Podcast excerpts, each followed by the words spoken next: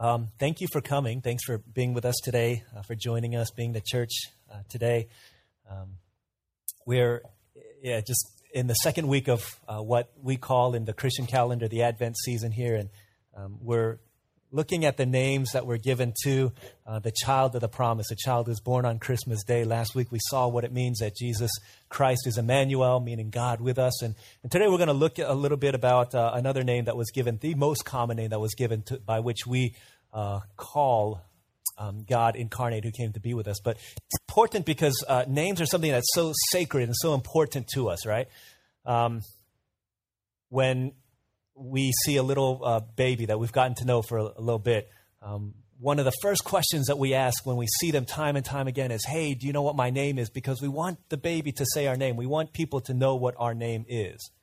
When um, I, I, was in about third grade, I started uh, taking Taekwondo classes. And so um, I was also taking Korean school. And so I, I, knew how to read Korean. And so in the uh, Taekwondo studio uh, school that I was a part of, our master would write the people's names in Korean on the uh, on the I don't know what this thing is called on there. It folds over like this, and so on one of these flaps that fold over, he would write their Korean names so that he could always look at them. And I would, you know, just being a precautious little third grader, would just walk up to random people that I didn't know, and I would look at their names, and I would say.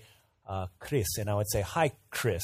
And I would walk up to another person and I would say, uh, Christina. And I would say, Hi, Christina. And they'd be like, How would you, how did you know my name? And, and it would be this crazy thing because names are so sacred to, to, us. And so we sing this song, He Knows My Name, and, and our hearts are moved by it because all of us want people to know our name because it's so much a part of who we are. And so, as we look into the most common name given to the Son of God as He came on Christmas Day, we're going to seek to understand what that tells us about who He is. So, we're going to read from Matthew chapter 1, verses 18 through 21, and look at the name Jesus. Most, uh, I'm sure every one of us have heard the name of Jesus, but uh, if I were to ask you, do you know what the name of Jesus means? Um, I would venture a guess that a great majority of us would not have any idea uh, what the most important name in human history and the most important name in Christianity, probably the most important name that if you'd ask uh, any of us, say the most important name to us, um, many of us don't really know what it means. So, Matthew chapter 1, verses 18 through 21. This is God's word. Says, This is how the birth of Jesus Christ came about. His mother Mary was pledged to be married to Joseph, but before they came together, she was found to be with child through the Holy Spirit. Because Joseph, her husband, was a righteous man and did not want to expose her to public disgrace, he had in mind to divorce her quietly. But after he had considered this, an angel of the Lord appeared to him in a dream and said, Joseph, son of David, do not be afraid to take Mary home as your wife because what is conceived in her is from the Holy Spirit. She will give birth to a son, and you are to give him the name Jesus because he will save his people from their sins. This is God's word. You'll give him the name Jesus, it says because he will save his people from their sins. In that short sentence, in that short phrase right there, we see three things that tell us so much about who Jesus is and what he came to do. So we're going to look at the character of Jesus, we're going to look at our crisis, and then last we're going to look at Jesus' calling. Okay, his character, who is he? What does the name of Jesus reveal about who he is? Secondly, what does the name Jesus tell us about our crisis, our need, our human predicament? And then lastly, what does the name Jesus tell us about his calling, what he came to do, his mission, his purpose in life? Okay, so there's three things we're going to look at. The first thing is what do we see about the character of this Christ child, of Jesus, the Christmas child? What do we see about Jesus, his character, by virtue of him being named Jesus? Well, the first thing that I, I want us to see is that Jesus was one of the most common names in first century Judaism. So it was a very, very common name. Uh, the Jewish historian Josephus said that living around the time of Jesus, there were about 20 people of his age who had the same name. So it's kind of like, you know, when I was growing up in my youth ministry, about a couple hundred people, uh, there was so many people with the same name. And so somebody would uh, be eating lunch or something, all of us in the cafeteria, and someone would say, hey, David, and then like 10 of us would turn around. And they would say, no, no, no, no, not you. And say, I'm David Kim. And then five of us would turn around. And so it's kind of like that. The name of Jesus was like that. There were so many people, like Jesus would go to school and, and he'd have like four other buddies named Jesus.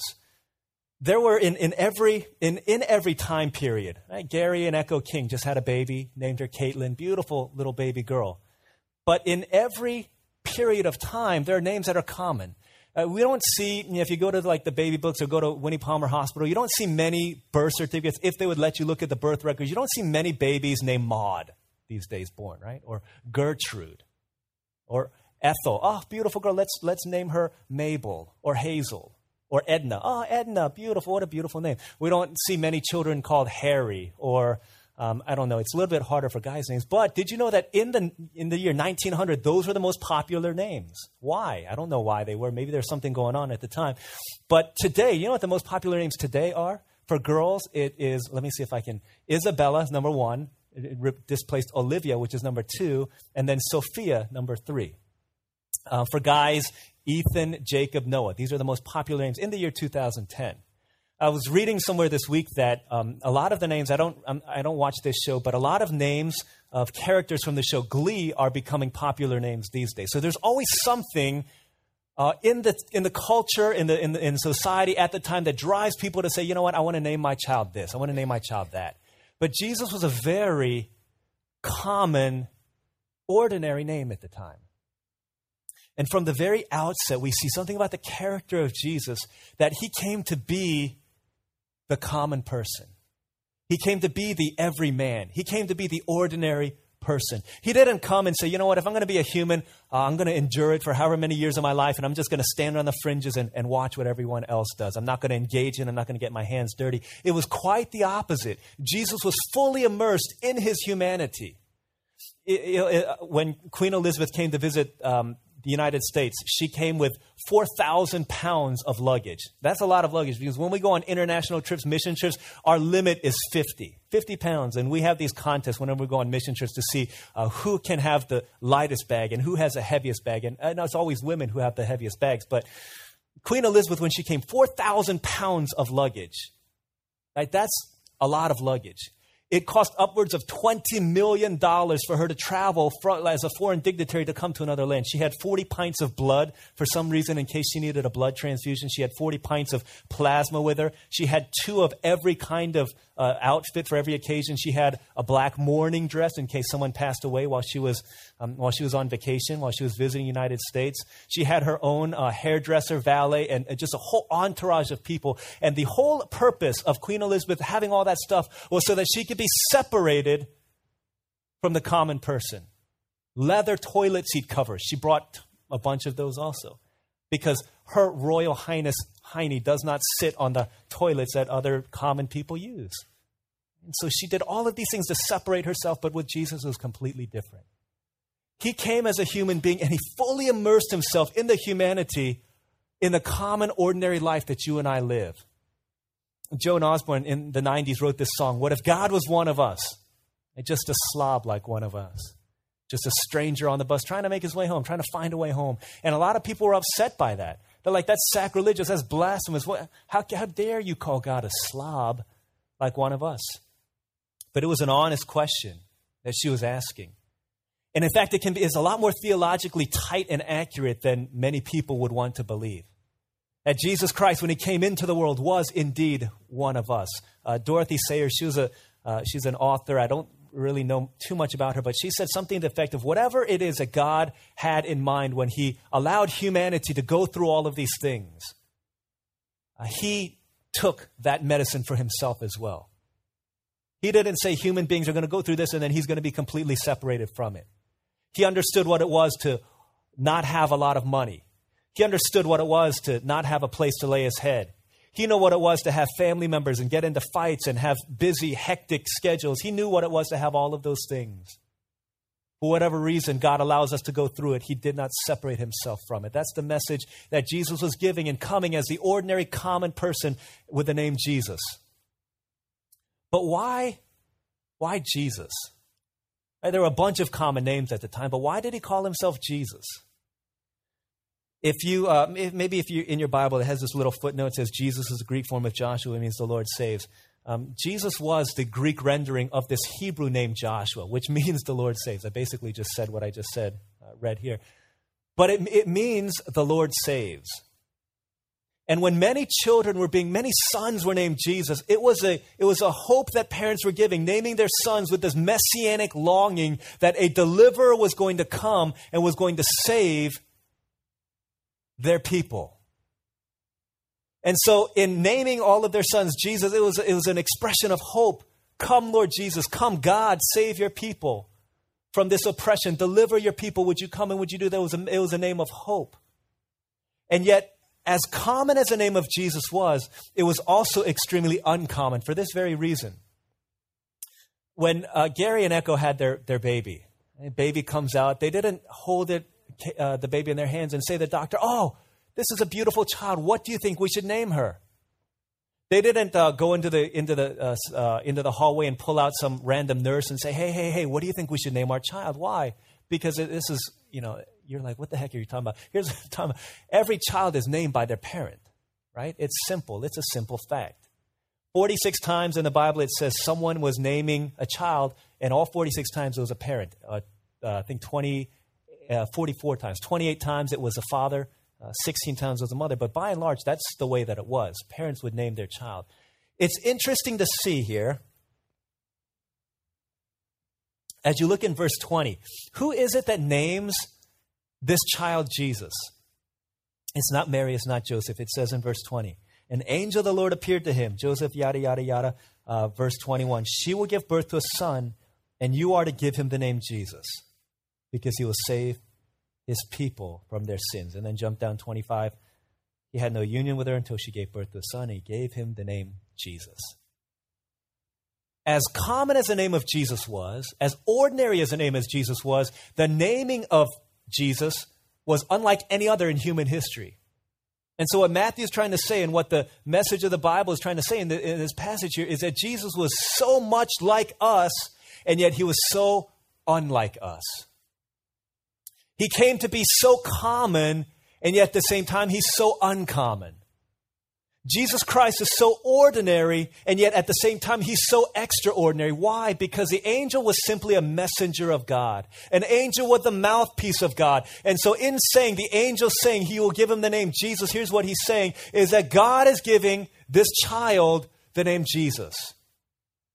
And so, in the angel saying, Joseph, you will name him Jesus, here's what he's saying this child is a child of God.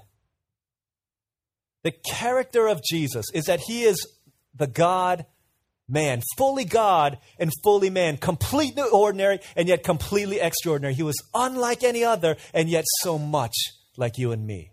That's who Jesus Christ came to be. You see, uh, Joshua in the Old Testament was an instrument of God's salvation, but Jesus himself was salvation. He was a name above all names, a name unlike any other. It's at the name of Jesus that every knee will one day bow and every tongue confess that He is Lord. It's why, and we, we hear this a lot, it's why when you watch TV, you watch movies which are anti Christian, or you go into your schools and the secular universities and secular humanism that pervades our culture, and someone does something and they get hurt or they get injured, you never hear them say, Ah, Allah, or Ah, Buddha, or Ah, Oprah, whatever it is. Why is it that they all, the name that they're always saying is they always say the name of Jesus Christ? Because in this cosmic conflict that pervades our world, the only name that the enemy wants to see tarnished and dirtied and sullied is the name above all names, Jesus Christ. It's not Allah, it's not Muhammad, it's not some prophet, it's not Shiva, it's not Krishna, it's, it's Jesus Christ himself. This is the character of Jesus. He is so much like you and me, and yet completely other, he is a name above all names. This is who he came to be. That's the first thing that we see. His name is Jesus. The second thing that we see, though, is our crisis. It says, He, you'll give him the name Jesus because he will save his people from their sins. What is this great crisis? What is this grand crisis in our lives? When it says he will save his people, there are two things that this presupposes. The first thing is that there's a great danger the second thing is that we need outside help in order to be rescued from this great danger. What is this great danger? What is the great danger that we face? We all know, if we have read our Bibles, that this great danger is sin. Because he goes on to say he will save his people from their sins. Sin is not this like isolated, innocuous little thing that we do. It's, it's a one time thing and, and, and, no one else knows about it or it's, it's just finished with it. But it is a completely pervasive, destructive reality that once it entered into the world, everything was messed up. It's why we experience the things that we experience in this life. It's why one of my see, I don't want to I don't want to I don't want to talk about that. But it's why everything that's rotten and evil and broken in this world is the way that it is. It's why we have earthquakes. It's why we have disasters. It's why we have mental illnesses. It's why we have schizophrenia. It's why we have uh, divorce. It's why we have injustice. It's why we have rape. It's why we have slavery. It's why we have oppression. All of these things are a result of sin that pervaded and completely jacked up everything that there is in this world. We cannot go a single a day, hour, minute of our lives without seeing the effects of sin. It's why we get sick. It's why we die. It's why people uh, get the flu this time of year. It's why people have a hard time medically. It's why all these things happen. It's because of this grand, great danger, this, this huge, colossal collapse of a thing called sin that jacked up and ruined the world that we live in.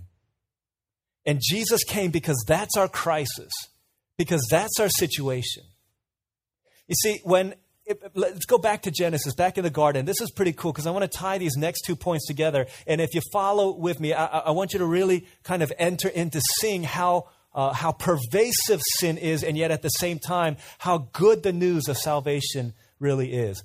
See, in, in the garden, there's this created order where God stands outside of creation. He created man first, as actually man as the uh, supreme over all creation, the apple of his eye, the delight of the Father's heart. He created man, and then out of man, he created woman. And then he told them to rule over the world, all of creation. So you've got this pecking order here it's God, it's man, and then his leadership given to serve woman, and then creation. Yet in the garden, what happens in temptation when sin enters the world? All of this gets flipped upside down. The creation, the serpent rises up on top and he tempts the woman who then tempts man who says, God, it's, we're going over you. And so this creation order gets flipped upside down. And when that happens, everything gets marred in this life. See, the very essence of, of sin is that we're trying to be like God. Let me explain it this way. What is it that God did in creating the world in six days? It, the, the constant refrain is He saw and it was good. He saw and it was good. Six times over, He saw it was good. And at the end of it all, it was very good. When sin enters the world, in that temptation, what happens? Eve saw, and what did she say? It was good. She saw the fruit and saw that it was good. Sin, at very essence, is us displacing God, us taking the place of God. That's what sin is. And that's what happened. This created order was flipped upside down and the world spun out into chaos. Pervasive effects of sins affecting everything. Our minds are affected. We don't think properly. We don't think in the lines of God. Romans 1 tells us that though we know there's a God, all of creation evidences to the fact that there is a God and He's glorious, we suppress it because of our sin. Our hearts are jacked up. Jeremiah t- uh, tells us that our hearts are deceitful above all things. We think we're doing what's right, but really it's causing pain to other people. Our wills, we don't do the things that we want to do. Romans 7 tells us that. Everything about sin has affected everything else about this world. It's like dominoes. I love watching dominoes fall. You, you, you watch some of these videos where it's just one domino. You knock it down, and then it, it's just like all these other ones, and then it branches out into all kinds of different places, and the pervasive effect of one domino falling. That's what sin is. The entire world, the entire creation, all of the cosmos has been completely, utterly jacked up. And every relationship, our relationship with God, created to be an intimate relationship of love, was completely severed. Isaiah 59 2. All who went to Harvest 201 know this, right? But your iniquities have separated you from your God. Your sins have hidden his face from you so that he will not hear you. Our relationship with God was severed in such a way that there is alienation, isolation between us and God. And we're no longer in that intimate relationship with Him that was severed. Our relationship with each other, Adam and Eve, was completely jacked up. Where before He said, This is bone of my bones and flesh of my flesh, the first love song coming out, You complete me. Now they begin to blame and accuse, manipulating one another. I see this in my relationships all the time. I, you know, as much as Olivia tries to love and sacrifice for me, this, this past week I got into, um, I, I, I was having a really bad day. And I decided that I wanted to blame and accuse her and take it out on her. And as soon as I did that, I realized, what am I doing? I'm placing all of my bad day upon her and blaming her for it. And that's what happens in our interpersonal relationships. We blame, we accuse.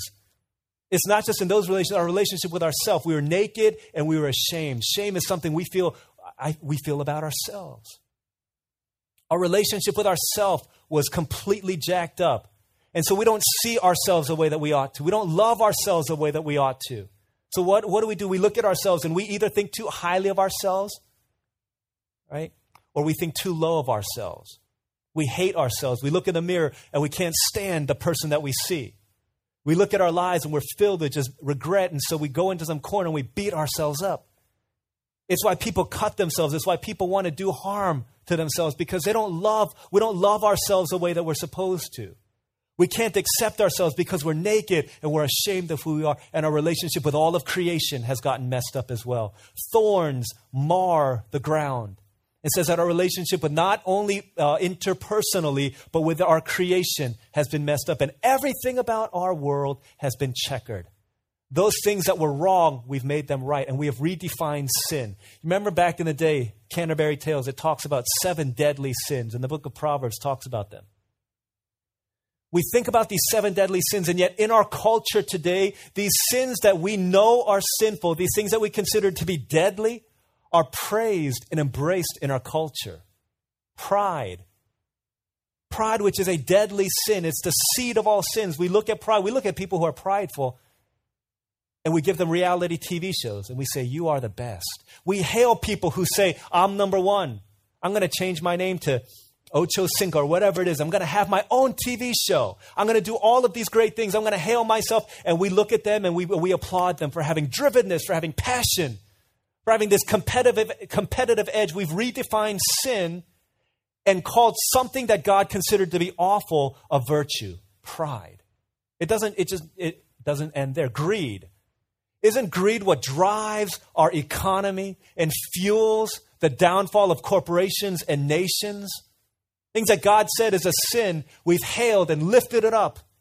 Lust, now the number one number one money making industry on the internet, something that is ruining families, ruining churches, ruining lives, ruining relationships, and yet exalted as being whatever it is, this, this distortion of an amazing gift that God has given of love has been distorted. This amazing gift of sex has been distorted and hailed as a virtue. It can go on and on. Envy, it's what drives commercials to say, look at this person's body. Don't you want a body like that? Don't be satisfied with yours. Don't be satisfied with your rinky dinky car. Now you can have a Toyota Camry. It makes us envious of other people who have better cars than us.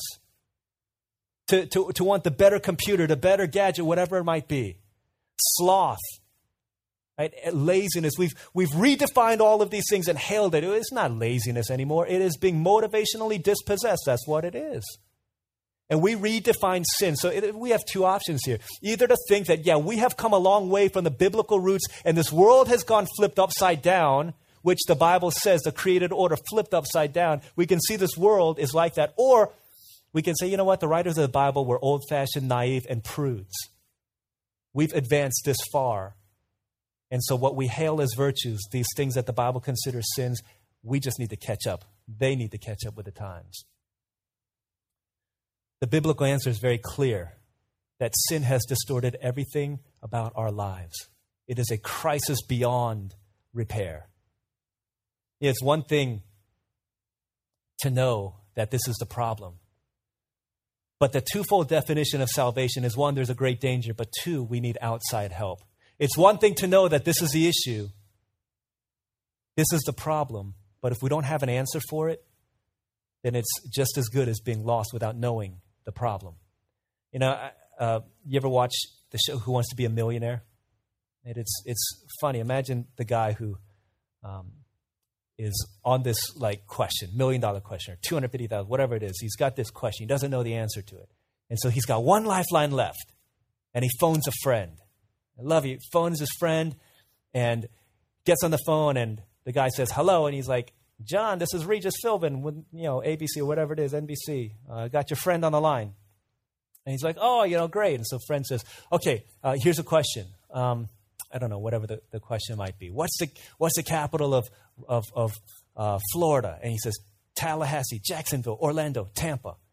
And guy's like, um, can you uh, can you repeat the question? What's the capital of Florida? Tallahassee, Jacksonville, Orlando, or Tampa?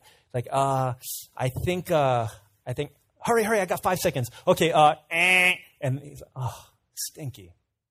It's one thing to know the problem, but if you don't have an answer, it's just as good that you don't know what the problem is. See, the crisis, Jesus, you'll call his name Jesus because he will save his people from their sins. And we know the pervasive and destructive effects of sin, but we are completely powerless to do anything about it. Marriage covenants are made, and yet they're broken all the time. Peace treaties are made, and yet wars break out in the midst of these treaties. We do all of these. I'm going to try a little bit harder to make it. I'm going to try a little bit harder to do it right. And yet, the more we try, it seems like the more we dig ourselves into a hole. What then is a hope? The last thing we see is a calling of Jesus because he will save his people from their sins. What is it ultimately? that Jesus came to do.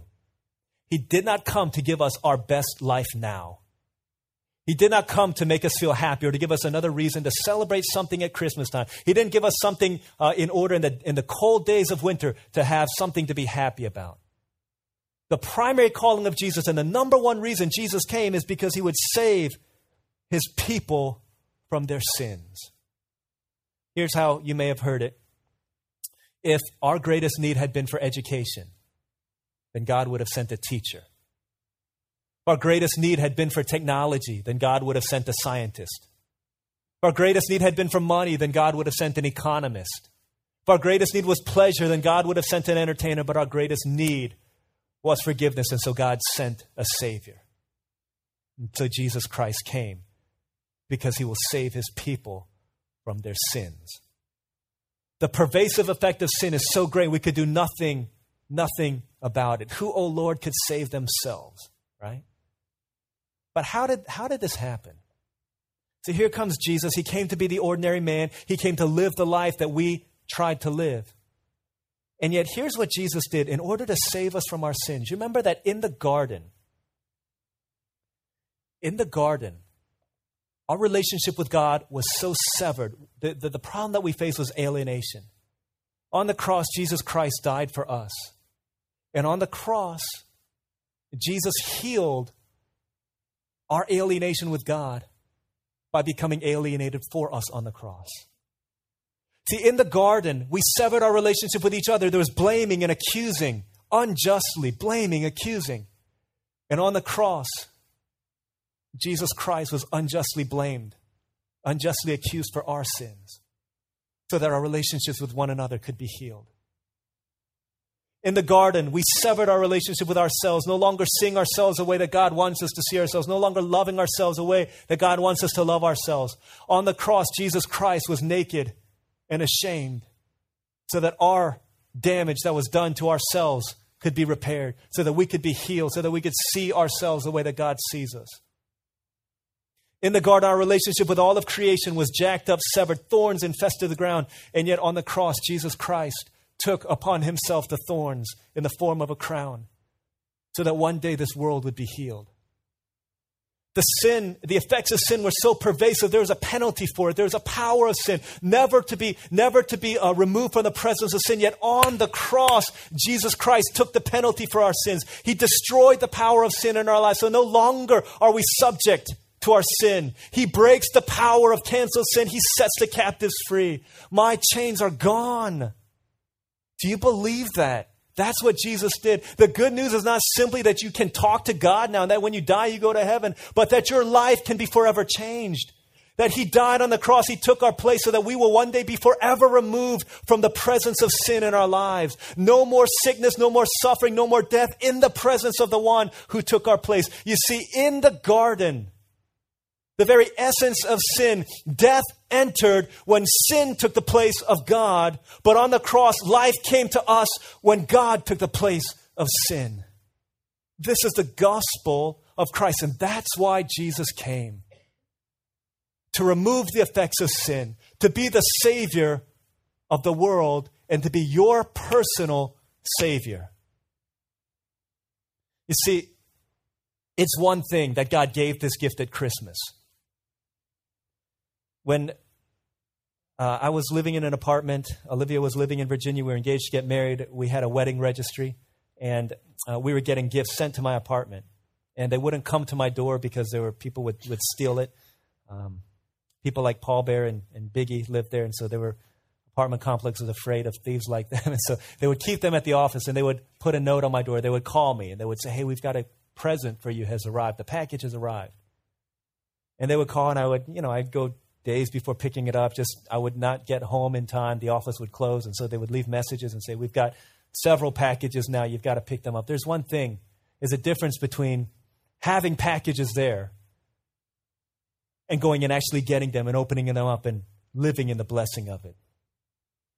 See, the reality, verse 18 says, This is how the birth of Jesus Christ came about. Chapter 1, verse 1 says, This is a record of the genealogy. It didn't say once upon a time or long ago in a galaxy far, far away or one day in a long, far off kingdom there lived a man. It says this is a record. This is how it came about. This is a matter of history in human history, Jesus Christ, God man, entered into time and space, entered into the scroll of human history, the one who stood outside of it, and he entered into it as a matter of fact. And the question is will you take the gift of this Christmas child and open it for yourself? He says in, in John chapter 1, verse 11 and 12, it says, He came to that which was his own, but his own did not receive him. Yet to all who believed him, to those who received him, to those who believed in his name, he gave the right to become children of God. Acts 4:12 says there's no other name under heaven by which men are saved. Romans 10:13 everyone who calls in the name of the Lord will be saved.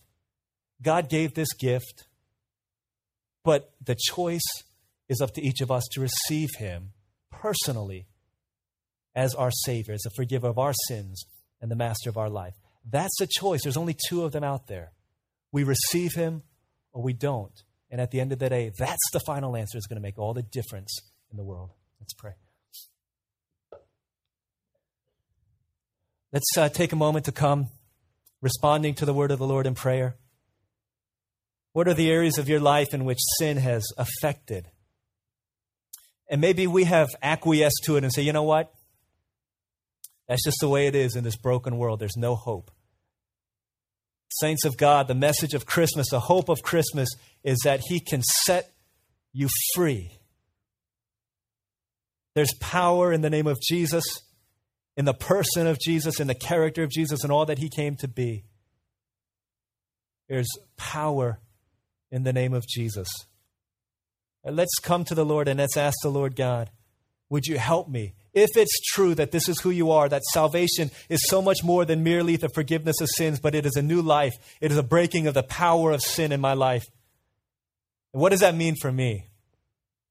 Let's take some time to go before the Lord and pray these things. Maybe for some of us in here, we've heard about this gift, but we've not appropriated it into our lives. And God is saying, as I stand at the door and knock, would you open up your heart and let Jesus come in to be all that he was all that He came to be for you in your life.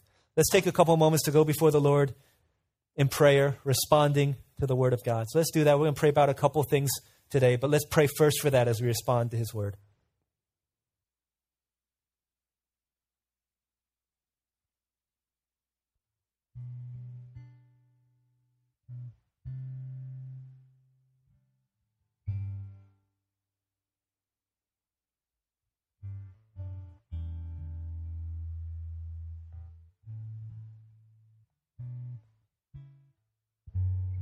And as we prepare to come to the Lord's Supper, as we come to the table of grace, whereby we're reminded of the one who forgives our sins at a cost to himself, at such a cost to himself, First Corinthians tells us that as we come, we want to come in a manner worthy of the Lord's table.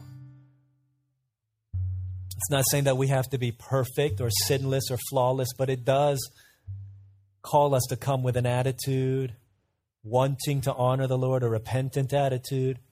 It's not about what we've done, it's about the direction that we are now facing. Are we wanting to walk towards Jesus? If we're not, that we would repent, turn 180 degrees, and come back to Jesus. Ask the Lord God, I want to live, to devote myself to you again. So let's renew those covenant vows as we are reminded of this new covenant through the table. Let's ask the Lord that He would prepare us, change us, mold us to come to the table of grace.